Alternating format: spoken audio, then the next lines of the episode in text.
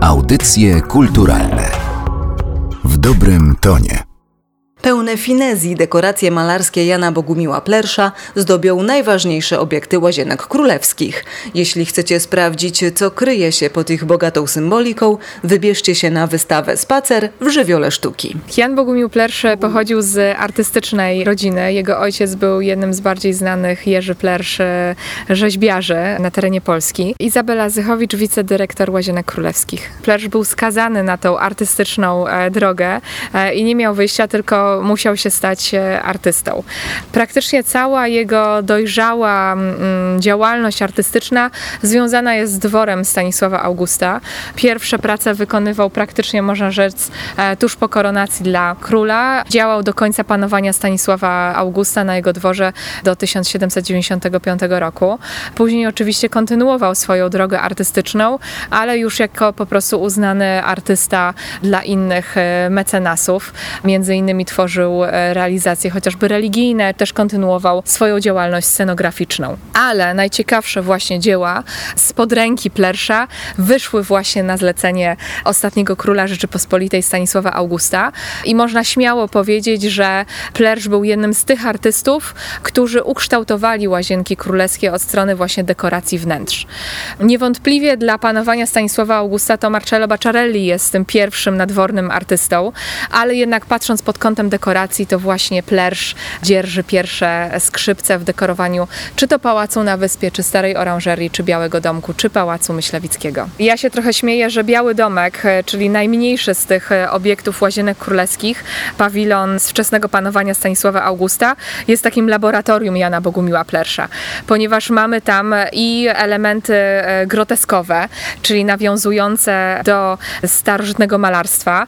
Mamy tam chinoiserię, czyli malarstwo e, bazujące na e, sztuce chińskiej. Mamy też pejzaże naturalistyczne bardzo w pokoju ośmiokątnym, który ma trochę udawać taką iluzję e, natury. A przechodząc z kolei do znajdującej się nieopodal starej oranżerii, mamy chociażby dekoracje plersza, które są takim niezwykłym elementem dekoracyjnym, ponieważ jest to realistyczne bardzo przedstawienie publiczności dworskiej. Prawdopodobnie Plersz zobrazował tutaj konkretne osoby z dworu Stanisława Augusta. No i nie zapominajmy o wszechobecnej w Łazienkach Królewskich mitologii, która skrywa pod sobą ważkie tematy społeczne czy to polityczne. Dzieła Bogumiła Plersza można oglądać e, w Łazienkach Królewskich w formie wystawy spacerowej. Jak taki spacer wygląda? Nie jest to taka typowa wystawa, gdzie dzieła mistrza zostały zgromadzone w jednej czy trzech salach i do której się przychodzi, e, kupuje bilet i zwiedza. Żeby zobaczyć wystawę Jana Bogumiła Plersza, trzeba się udać w, powiedziałabym, magiczny spacer po ogrodach łazienek. E, trzeba zwiedzić e, wszystkie nasze obiekty, jak Stara Oranżeria, Pałac na Wyspie, Pałac Myślewicki czy Biały Domek i tym samym udać się w fantastyczną podróż e, w historię w XVIII wiek, przenieść się do czasów Stanisława Augusta i Jana Bogumiła Plersza. Ta wystawa ma taki charakter, ponieważ bazowaliśmy na tym, co mamy na co dzień w łazienkach i co na co dzień jest eksponowane, ale jeśli ktoś myśli, że to jest tylko i wyłącznie to, co już dotychczas widział w łazienkach, to się grubo myli, ponieważ w każdym praktycznie obiekcie jest jakiś dodatkowy element, jest coś niezwykłego dołożonego. Tak na przykład w Starej Oranżerii w Teatrze Królewskim jest zrekonstruowana kurtyna Jana Bogumiła Plersza, która uległa zniszczeniu w XIX jeszcze wieku. Na nasze szczęście zachowały się projekty we wrocławskim Osolineum i jeden z tych projektów właśnie zrekonstruowaliśmy w formie jeden do jednego, tak jak ta kurtyna mogła mieć e, swoje wymiary, co powoduje, że mamy inny zupełnie widok na teatr, innego klimatu, ponieważ mamy i plafon przedstawiający Stanisława Augusta pod postacią Apolla, pędzla Plersza, mamy wcześniej wspomnianą tą um, bardzo realistycznie malowaną widownię, ale właśnie mamy też i tą kurtynę, która e, przenosi nas w świat mus, przenosi nas w świat Apollo, Apolla, który był patronem tychże mus i takim inspiratorem dla sztuk pięknych, a ten nimb, na którym się tenże Apollo znajduje, to miejsce bogów, na którym tańcują muzy, znajduje się nigdzie indziej jak właśnie w Łazienkach Królewskich. I tak właśnie ten boski Parnas został przedstawiony przez Jana Bogumiła Plersza. To zajrzyjmy w takim razie do środka. Zajrzyjmy. Jesteśmy w Teatrze Królewskim, dokładnie w Loży Królewskiej, z której jest chyba najlepszy i najwspanialszy widok na teatr Stanisława Augusta. Przed sobą mamy oczywiście tą kurtynę, o której e, wspominaliśmy wcześniej, więc e, zupełnie unikatowa możliwość, żeby ją e, zobaczyć. Ale kiedy kierujemy wzrok wzwyż, mamy właśnie przepiękny plafon, odnoszący się oczywiście do inspiracji wersalskich, na którym to Stanisław August został przedstawiony jako Apollo w obłokach na kwadrydze który to Apollo e, właśnie króluje nad tym światem sztuki, nad światem teatru. Ale to nie są jedyne właśnie te niezwykłości w teatrze, ponieważ tutaj mamy zupełnie niesamowite przedstawienie bardzo realistyczne widowni teatralnej. Możemy sobie bardzo łatwo wyobrazić, jak odbywa się tutaj spektakl i kiedy podniesiemy wzrok ku górze, to właśnie ta XVIII-wieczna wymalowana przez Jana Bogumiła Plersza publiczność ogląda razem z nami e, spektakl, tak jak właśnie w czasach czasach Stanisława Augusta. I znajdziemy tutaj bardzo różne postaci. Niektórzy interpretują, że tamta samotna postać po lewej stronie jest e, przedstawieniem duchownego. Jeśli przyjrzymy się bliżej, mamy bardzo modne panie w spektakularnych kapeluszach, fryzurach z piórami. Mamy też wyobrażenia przedstawicieli takiej typowej szlachty sarmackiej, więc bardzo dużo różnych wizerunków właśnie tej XVIII-wiecznej publiczności. I e, nie ukrywam, że dla mnie osobiście to wyobrażenie tej publiczności jest e, chyba najbardziej niesamowitym z wyobrażeń Jana Bogumiła Plersza, ponieważ wszędzie indziej mamy właśnie takie mitologiczne, nierealistyczne wyobrażenia, które kryją pod sobą bardzo głębokie treści, a tutaj właśnie bardzo łatwo sobie wyobrazić, że zostały tutaj sportretowane bardzo konkretne postaci e, z dworu Stanisława Augusta. Zastanawiam się, czy to jest możliwe, że pod którąś z nich ukrywa się sam artysta, ponieważ jego przedstawień wielu nie ma. Swój autoportret e, namalował już dosyć późno, więc tak do końca nie wiadomo, jak on wyglądał w tych czasach, e, kiedy dekorował Łazienki Królewskie. Zgadza się. E, żaden z historyków sztuki jak na razie nie zinterpretował tych e, portretów, że pod którym się skrywa się sam artysta, ale jest to bardzo powszechne działanie artystów, więc sądzę, że na tyle mamy dużo zachowanych dzieł Jana Bogumiła Plersza, że można by pokusić się o poszukanie autoportretu artysty na którym z tych wyobrażeń. Wiemy na pewno, że jego dzieło w Teatrze Królewskim królewskim, tutaj zaraz koło tego iluzorycznego herbu, zostało podpisane przez artystę. Jest tutaj jego sygnatura.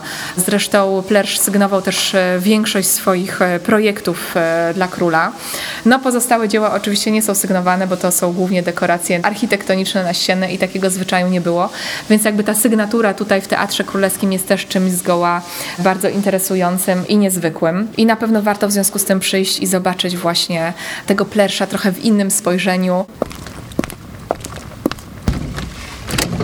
Jedna z stacji na trasie wystawy w Żywiole Sztuki, laboratorium, w którym możemy prześledzić tak, wszystkie pomysły Jana Bogumiła Plersza, albo przynajmniej część. Sporą część. E, jest to niezwykłe założenie, czyli Biały Domek, powstały w latach 70., czyli praktycznie na samym początku panowania Stanisława Augusta i e, zupełna eksplozja różnych tematów, technik, e, które Jan Bogumił Plersz tutaj stosował.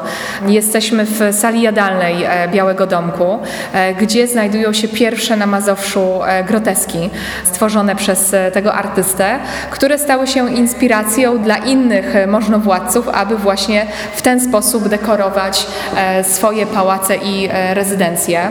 Jest tutaj oczywiście bardzo bogaty program ukryty pod tymi dekoracjami, które opierają się na znakach zodiaku, na czterech żywiołach, ale też czterech porach roku, na różnego rodzaju kontynentach i znowu spotykamy Apolla, który rządzi właśnie naturą, przyrodą i dzięki tym swoim dobrym rządom doprowadza do powstania Złotego wieku za czasów jego panowania. I jest to taka przypowieść o panowaniu właśnie Stanisława Augusta, który tak jak Apollo chciał reformować i dobrze rządzić e, Rzeczypospolitą i miał nadzieję, że właśnie pod jego panowaniem ten Złoty Wiek zostanie osiągnięty. Wiemy, że historia brutalnie zweryfikowała e, dążenia Stanisława Augusta, ale jednak te dekoracje właśnie mówią o tych dążeniach króla do reform społecznych, gospodarczych czy też politycznych i w ten sposób właśnie te dekoracje przepiękne e, należy e, interpretować. Zastanawiam się, czy gdzieś jest to zapisane, czy w jakiś sposób można stwierdzić, jak układała się współpraca między Plerszem a Stanisławem Augustem. O królu mówiło się, że on ma swój własny gust, on przywoził do Polski to, co mu się spodobało, e, to, co zobaczył gdzieś tam poza naszymi granicami i trzeba było nad tym zbiorem jakoś zapanować, czy jakoś możemy sobie pogdybać, bo Jan Bogumił Plersz na swoim autoportrecie wygląda jak osoba, która wie, czego chce. Takich bezpośrednich relacji o tym, w jaki sposób przebiegała współpraca między królem a Janem Bogumiłem Plerszem e, nie mamy, ale e, można się pochylić nad twórczością artysty. Mamy tutaj artystę, który co kilka lat tak naprawdę operuje zupełnie innym warsztatem artystycznym, e, zupełnie innym przekazem. Nie ma problemu z tym, żeby naśladować jakieś techniki, czy też wręcz robić kopie innych artystów. I wydaje mi się, że tutaj e, można to oczywiście zinterpretować w ten sposób, że była tutaj e, bardzo silna wola króla narzucająca, w jaki sposób ta rezydencja ma e, wyglądać.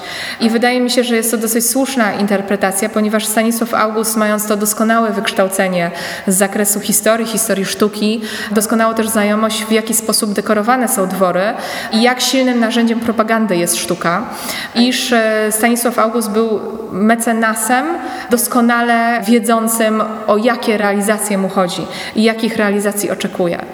E, więc e, wydaje się, że po prostu Jan Bogumił Plersz, chcąc e, pracować dla króla, no musiał się po prostu tej królewskiej woli podporządkować.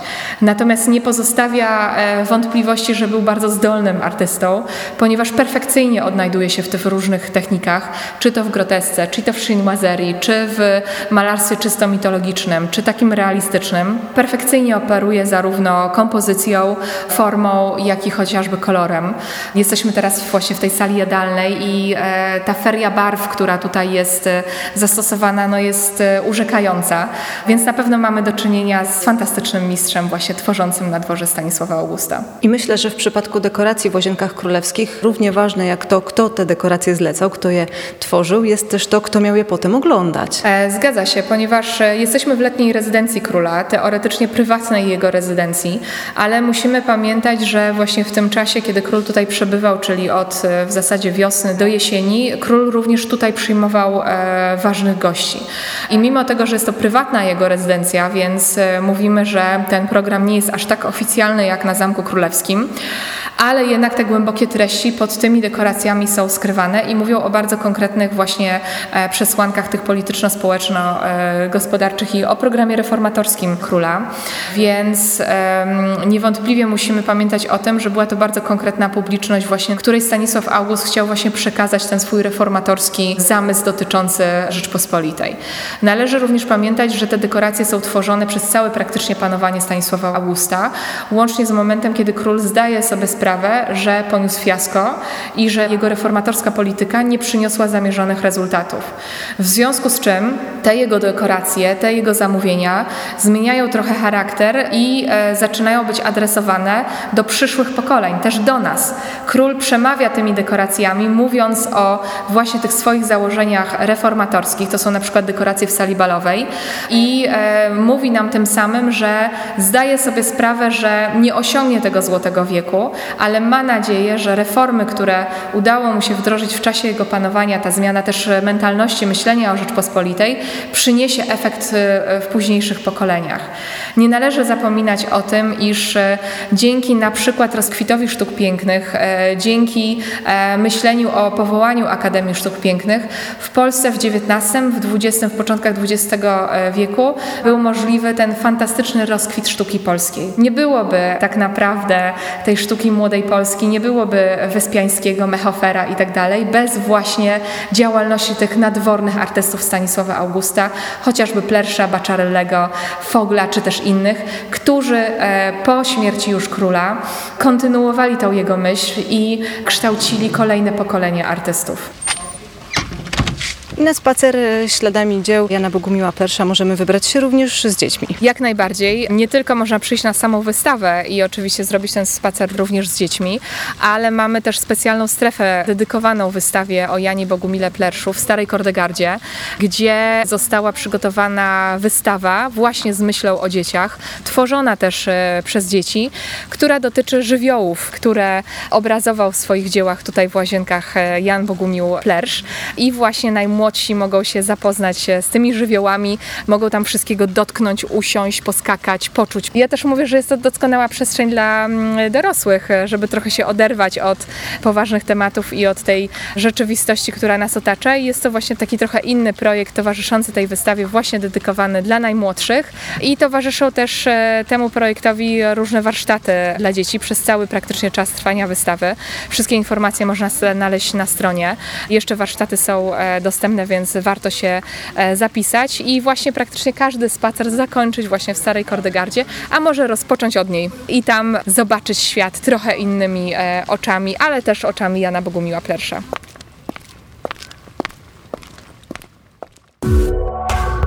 Audycje kulturalne w dobrym tonie.